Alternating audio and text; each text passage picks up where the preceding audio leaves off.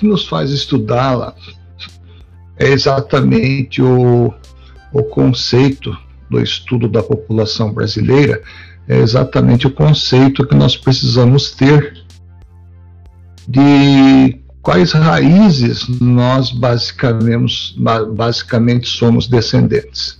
Não adianta nós acharmos que aconteceu o povo brasileiro, que não aconteceu, assim como outros povos do mundo. A nação brasileira também tem aí a sua a sua miscigenação, tem as suas misturas. Então, observe vocês a composição étnica do, do Brasil ou brasileira. Sempre quando nós é, encontramos essa palavrinha étnica. Etnia indica povos, etnia indica descendência, mistura de raça ou estudo das raças em si. No próximo slide, nosso autor diz o seguinte: a formação da população brasileira é bastante miscigenada. Miscigenada indica ser é, uma população misturada. Isso ocorreu em razão da mistura de diversos grupos humanos que aconteceu no país. São inúmeras as raças que favoreceram a formação do povo brasileiro. Então, são inúmeras, inúmeros tipos de genes, né, de genótipos que estiveram marcando a formação da nossa raça. Isso é muito bonito, isso é algo assim é, fantástico. É realmente algo que nos traz aí bastante é, é, nos chama muito atenção em relação às culturas e principalmente aos, aos valores que a nossa nação tem. Os principais foram os índios, povos nativos no nosso país, né? quando, for, quando o nosso país foi descoberto, já existia uma população indígena nativa no nosso país. Os africanos, né? que eram basicamente os escravos trazidos né? nos, nos navios, e os imigrantes europeus e asiáticos são esses que trouxeram aí também uma mistura muito grande, uma diferenciação muito grande. A etnia brasileira, ela se consagra exatamente com esta estrutura. O índio, o branco, o negro, o amarelo e o asiático, ou o amarelo asiático. São essas quatro raízes ou principais fontes que derivam os mestiços, né?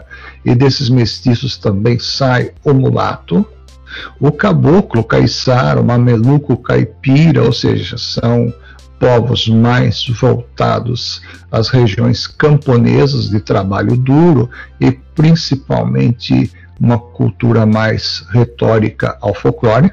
O cafuso, que é o índio, a mistura, a miscigenação do índio com o negro, o Ainacó, que é uma mistura de branco com japonês. Né? O Ainacó é uma espécie de, de misturado de asiático com o branco, e isso nós podemos ver em algumas regiões do nosso país. É interessante observar que dessas dessa ramificação básica, que é o índio, o branco, o negro e o amarelo, né, o asiático, da, dessas quatro bases nós tiramos aí algumas raças importantíssimas do nosso país. A cor dos brasileiros. Então nós começamos com uma raiz chamada pardos. Cafus negros mais indígenas, os caboclos brancos mais indígenas e os mulatos negros mais brancos. Estima-se que na época em que os portugueses chegaram ao Brasil, haviam cerca de 2 milhões de indígenas. Em 2000, 700 mil brasileiros se declararam indígenas ao responder ao censo democrático, demográfico. Desculpa. Então, se você autodeclara a sua raça, você é responsável aí pela sua identificação. Os, os brancos também chegaram tanto na condição de proprietários de terra como de camponeses, trabalhadores urbanos ou aventureiros. Já os negros chegaram como escravos. No total de mais de 4 milhões de negros foram escravizados. Isso é uma, é uma página bastante vergonhosa da nossa nação e de outras nações. Pessoal, alguma dúvida, alguma pergunta até agora, alguma colocação? Fique à vontade, por favor.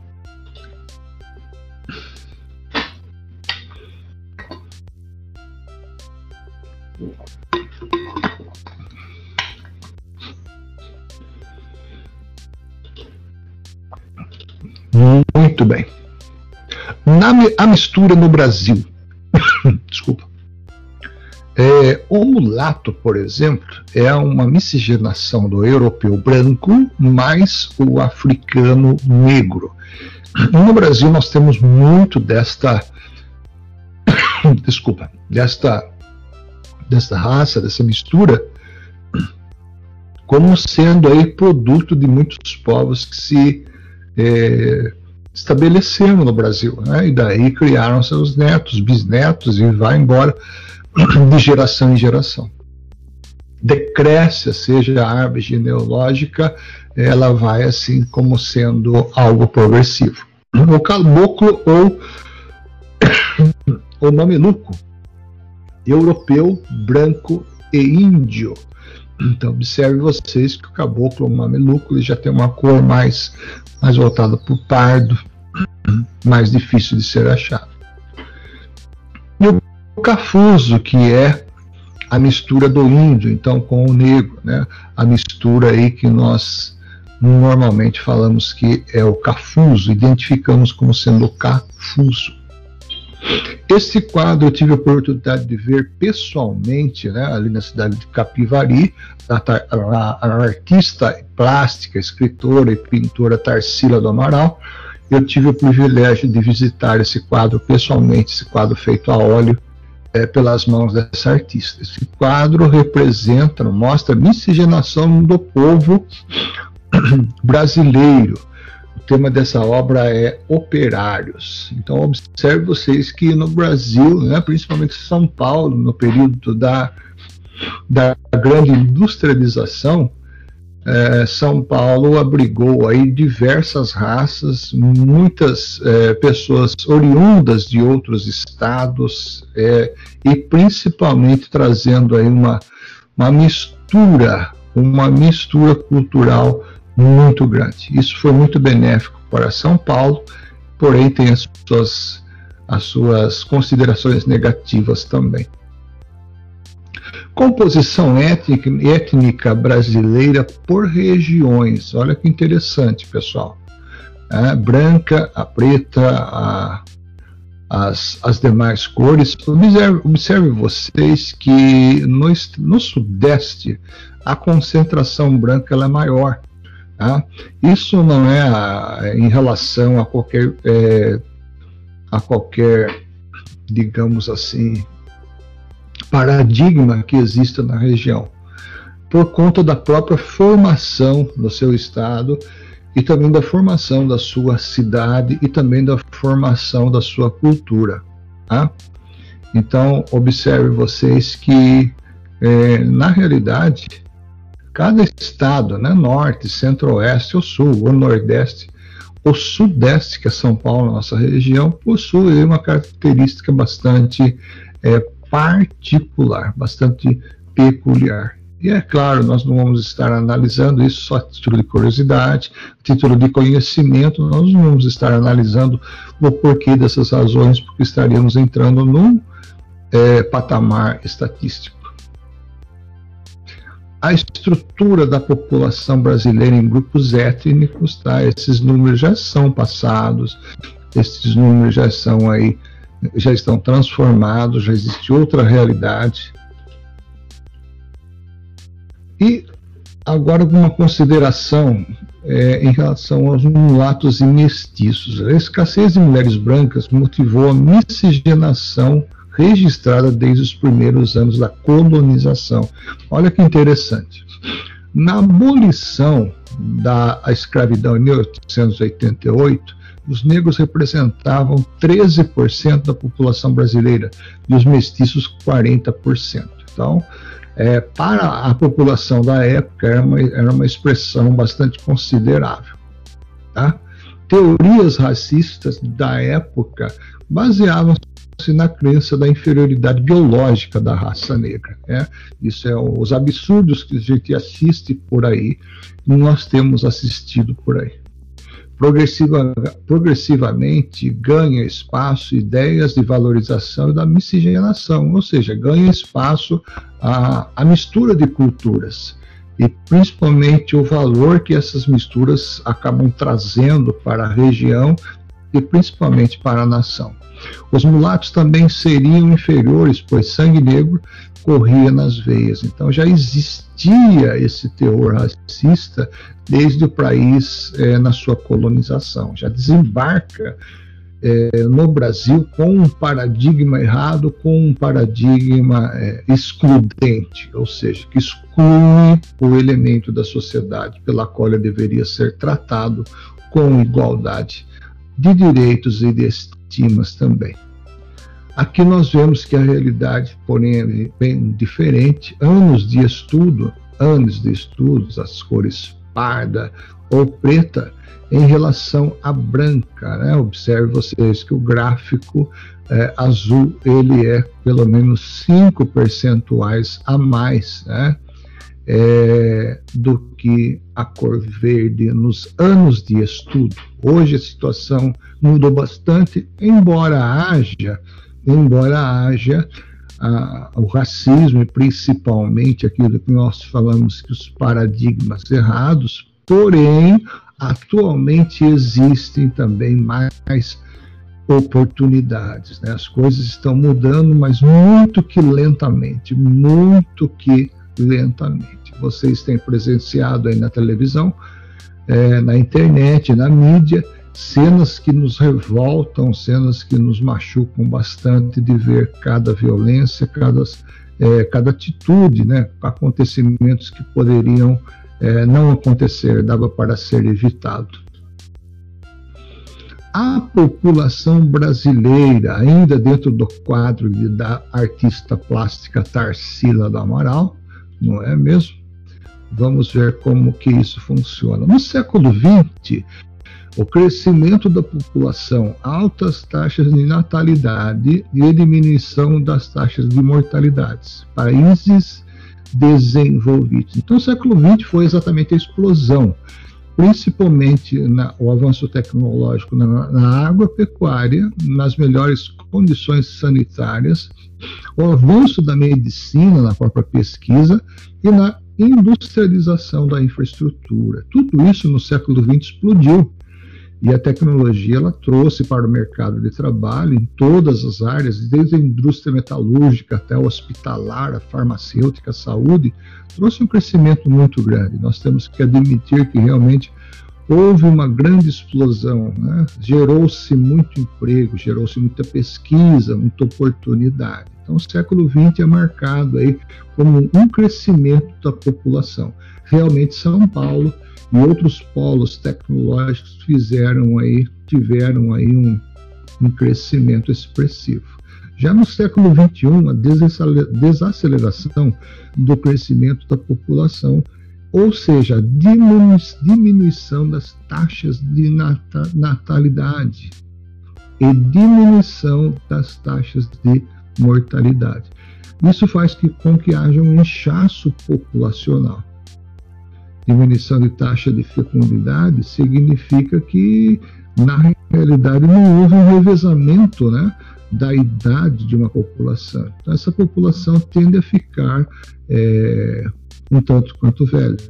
A Suécia e a Suíça, alguns anos atrás, o governo estava incentivando os casais mais jovens a terem filhos, para que a, a, população daquele país, dentro de 5, 10 anos, não se tornasse uma população velha, né? uma população, população de terceira idade. Então, observe vocês como não somente a raça, miscigenação, como a faixa etária ocupa uma posição é, importante na, na estabilização e principalmente na condição de um país. Tá? Maior participação da mulher no mercado de trabalho. Hoje a gente tem visto aí, é, porém de forma muito inibida, mas a gente tem visto as mulheres ocupando lugares nas multinacionais, nas companhias aéreas, nas forças de segurança de paz e assim vai por aí afora. Aumento da qualidade de vida, nunca se falou tanto em academia, em esporte, em alimentação é, em alimentação vegana, nunca se ouviu falar em tanta qualidade de vida como hoje nós temos. Né? e maior controle das doenças através das pesquisas, né? A, a, a, devido ao próprio avanço tecnológico você, tecnológico, você vê que o homem cria certas máquinas que há 10, 15 anos atrás não teríamos condições de fazer aí a, a, a, criação dessas máquinas para auxiliar o controle na medicina. Então, no século XX é o crescimento, pessoal. Tá? Mas no século XXI fica marcada a desaceleração do crescimento da população, ou seja, fica um pouco estagnado o crescimento. E é claro que se ela fica estagnada, a taxa de mortalidade e a taxa de natalidade ficam é, estacionadas. Não completamente, mas ficam estacionadas. Somente lembrando, quando a gente fala um pouco em população e demografia, que todos os dias existem gente nascendo e todos os dias existe gente falecendo. E isso é exatamente essa taxa que dá o balanço no crescimento de uma localidade, de um país, de uma nação. Tá ok? Dúvidas até aqui, pessoal? Perguntas? Colocações?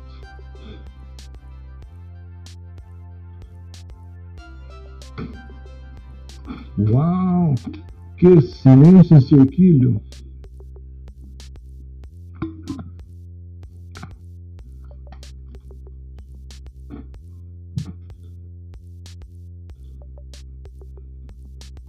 Transição demográfica. Né?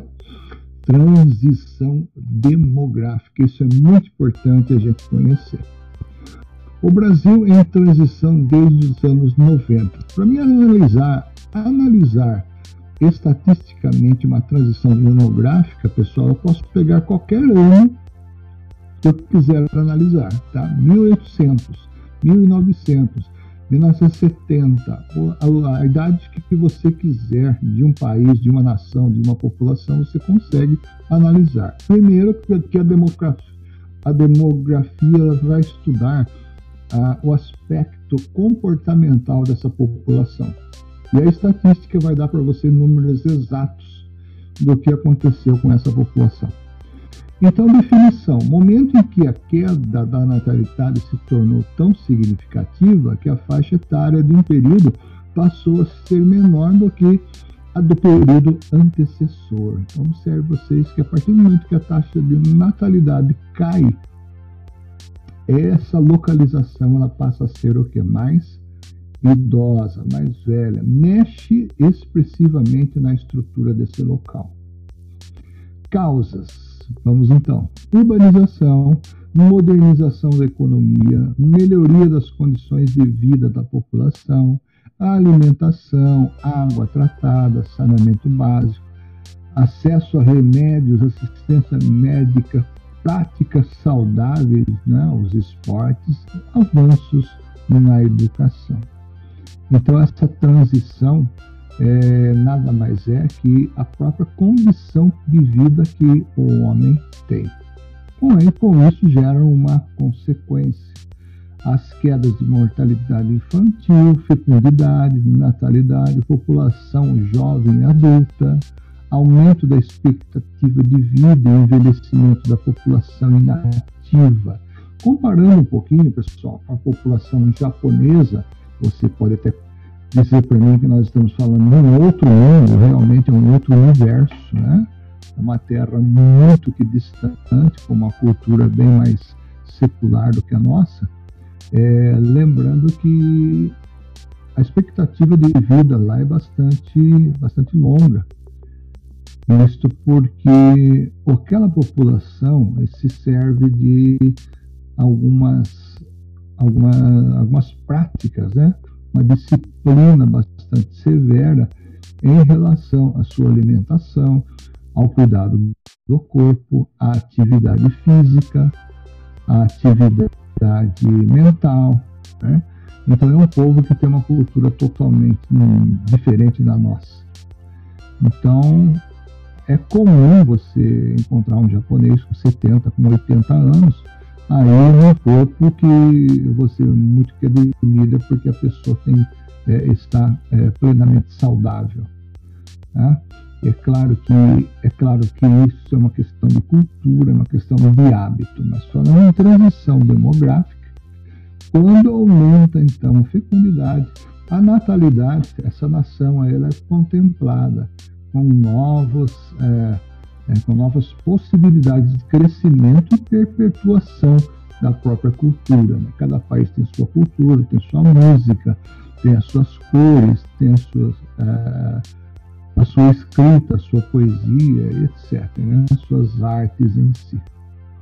É, alguma dúvida, alguma colocação aqui, pessoal? Alguém quer fazer alguma, algum acréscimo, por favor?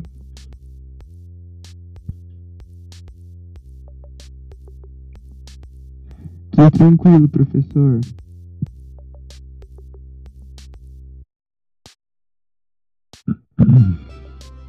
Muito bem, pessoal. É, o, a Ásia está tá muito cheia de. Atualmente está tendo bastante imigrante brasileiro, tem muita pessoa indo pro, do Brasil para a Ásia. Mas ainda não tem tipo, a chance de acontecer a mesma, coisa com o Brasil, não é mesmo? Boa, per boa pergunta. Boa, boa pergunta, Vitor. Inclusive, eu tenho um amigo que está trabalhando numa empresa brasileira na capital chinesa. Né?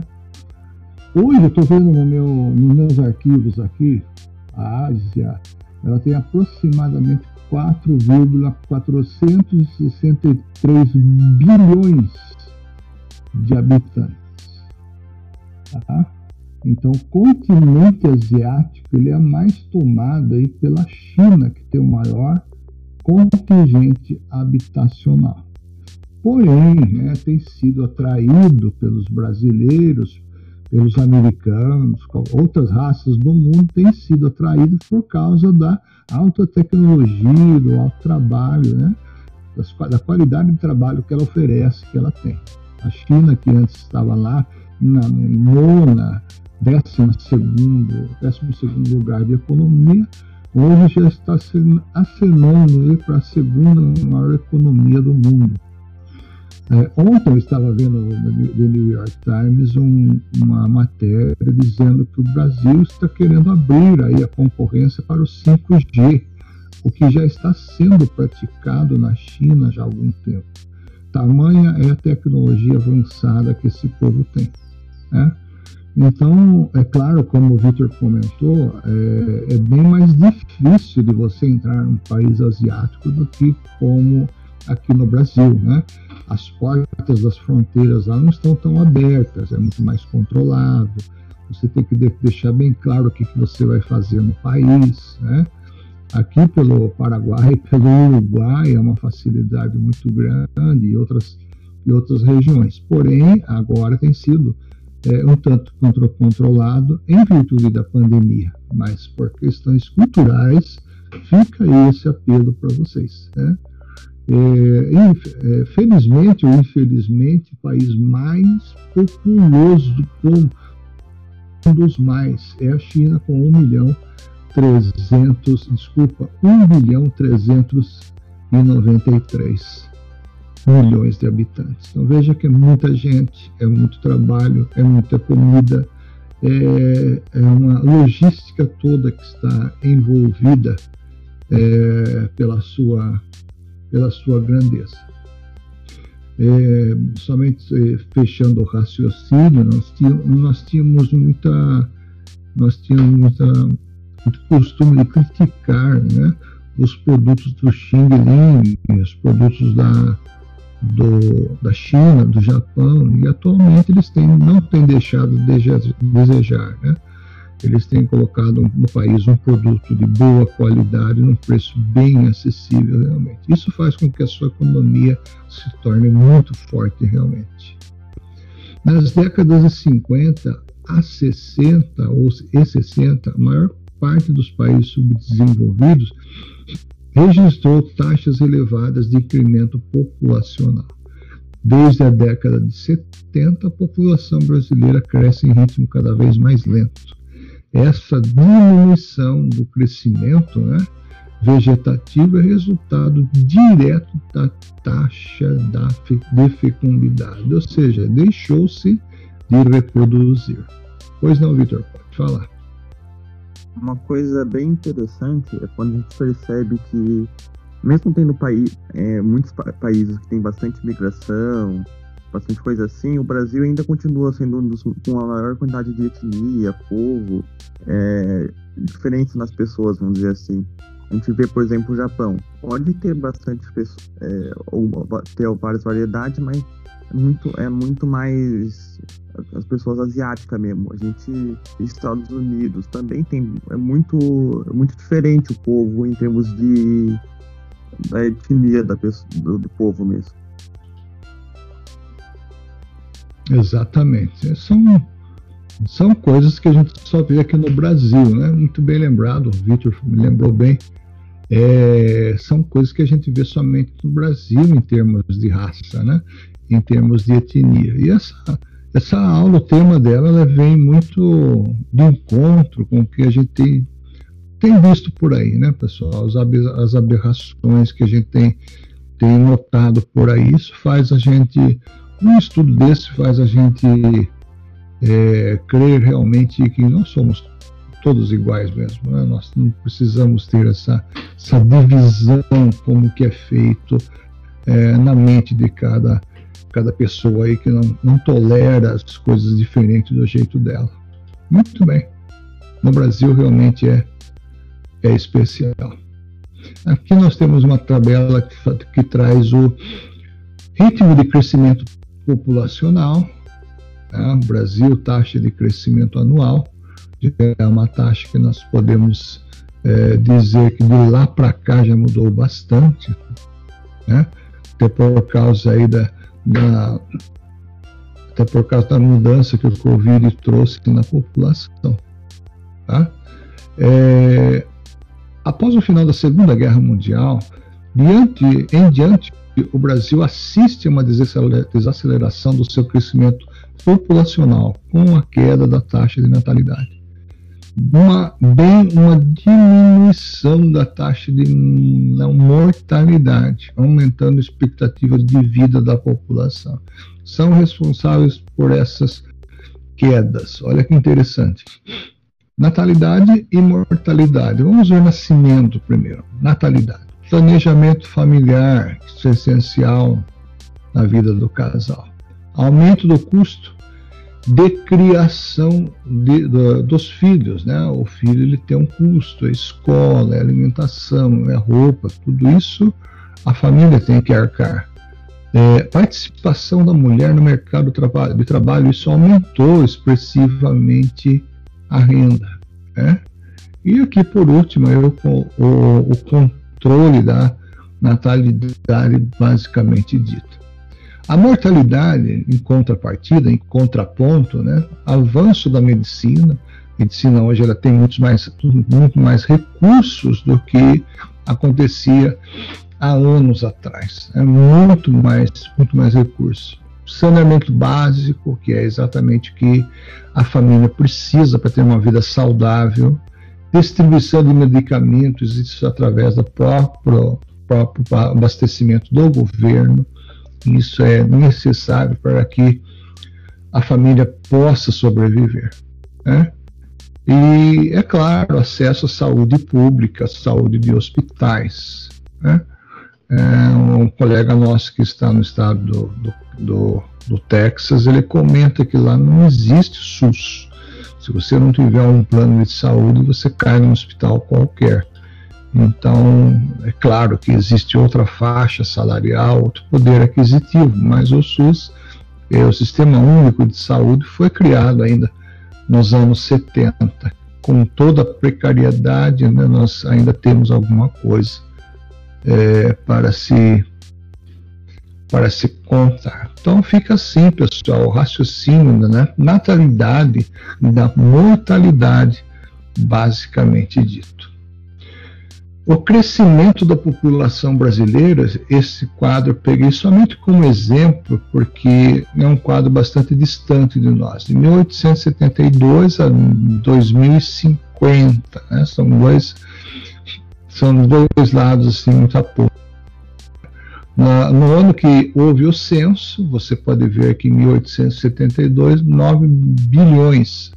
Mas veja que em 2000 2010 já houve um crescimento expressivo, né? um crescimento expressivo. Nós podemos dizer que muitas coisas podem acontecer em termos de estatística é, para uma população de um ano para outro. Você quer um exemplo? A pandemia, por exemplo. Quantas pessoas a, quantas, quantas pessoas a pandemia do Covid-19 é, tirou a vida? né? não foram poucas. Existem regiões que tiveram saldos que alguma ficou bem perto de algumas guerras. Então, uma pandemia, uma peste pode mudar totalmente o censo de uma população de um determinado país. Isso somente para nosso conhecimento, tá?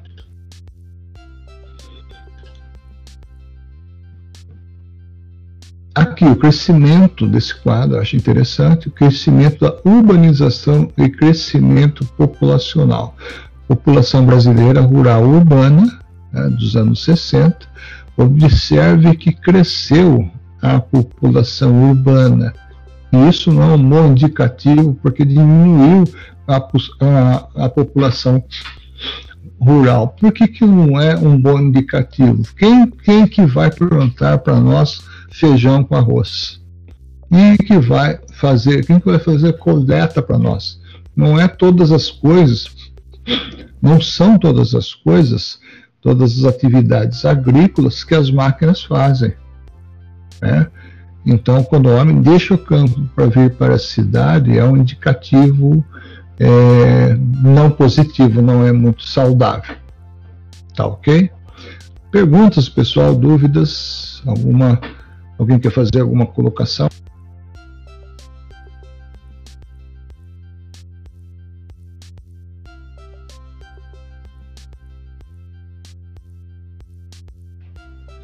Muito bem. Urbanização e crescimento populacional. Olha que interessante essa curva. É? Aumenta até quase 3% e depois cai, cai de novo. Então, o ritmo de crescimento é um, urbanização é outro, porque a urbanização ela acaba segurando o crescimento e esse crescimento acaba sendo estagnado. Nem tudo que todo local que tem progresso, ele vai ter progresso sempre, não. Muitas vezes ele pode ter progresso até uma determinada época, depois ele estaciona, estagna, como diz, tá? Com a diminuição das taxas de crescimento vegetativo, vem diminuindo gradativamente a proporção de habitantes com menos de 14 anos no total da população. Ou seja, o aumento proporcional da população é com mais de 65 anos.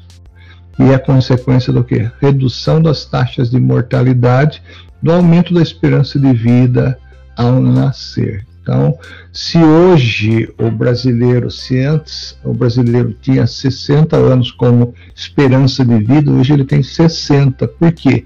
Ele está indo mais da academia, ele está cuidando mais da saúde, ele está fazendo esporte, está é, consumindo uma alimentação bastante é, balanceada, bem controlada. Então, isso muda a estrutura etária, como está aqui no comentário de toda a nação brasileira, de toda a população brasileira. Veja como é interessante nós nos atermos para isso. O crescimento da população brasileira, de acordo com afirmativos do IBGE, em meados de 2007, o Brasil possuía 189 milhões de habitantes. Com esse número, a população brasileira é a quinta maior do mundo e segunda maior da América. Olha que interessante, né? A população numerosa foi resultado do quê? Da entrada de muitos imigrantes, como o Vitor comentou há pouco tempo atrás, né? das, das fronteiras né? asiáticas, etc. Nos séculos de, de nos séculos 19 e 20, veio, veio muita gente de fora para cá.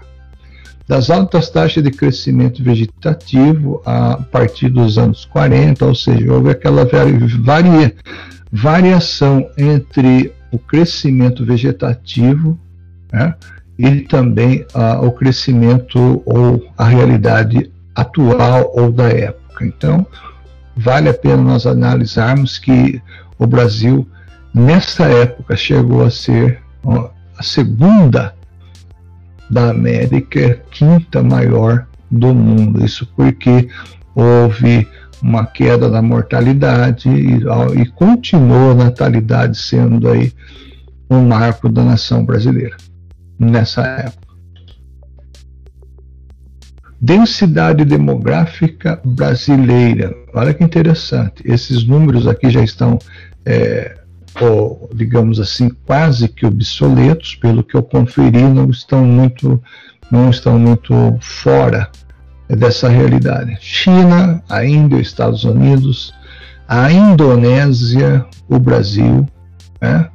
Mônaco, Mônaco, que é um, uma espécie de condado, né, uma espécie de, de condomínio nacional, Singapura, Bangladesh, China e Brasil. Por quê? Densidade demográfica em países por habitantes por metros, por quilômetro quadrados. E em primeira instância, o, em primeira estatística, população absoluta em milhões. Então, pessoal, quando nós falamos de população, é bom nós analisarmos que toda nação possui a sua, o seu caráter volátil, ele pode mudar, como eu acabei é, de comentar com vocês. Estou aqui no site do IBGE agora e ele está me dizendo que a população do Brasil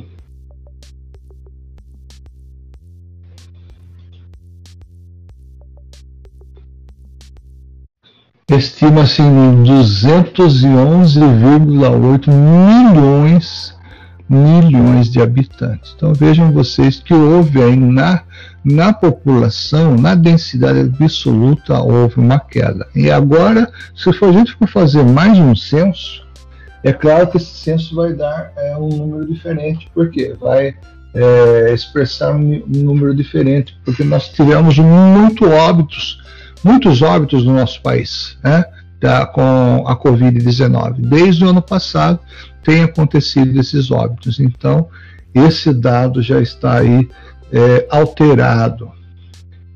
O site do IBGE diz ainda que Estados Unidos conta hoje com 327 milhões, né? O Brasil 209 milhões a 211 milhões e a Argentina com 44 milhões. Veja com a diferença estrutural nesses dois grandes países, nessas duas grandes economias que nós podemos é, falar com com gratidão no coração, que é um país realmente que abre as portas para qualquer é, imigrante, né, que abre as portas para o mundo, que realmente tem, tem seus problemas, tem seus defeitos, mas, mas tem ajudado aí muitas nações a, a sobreviverem. Pessoal, vocês têm alguma dúvida, alguma colocação? Fique à vontade.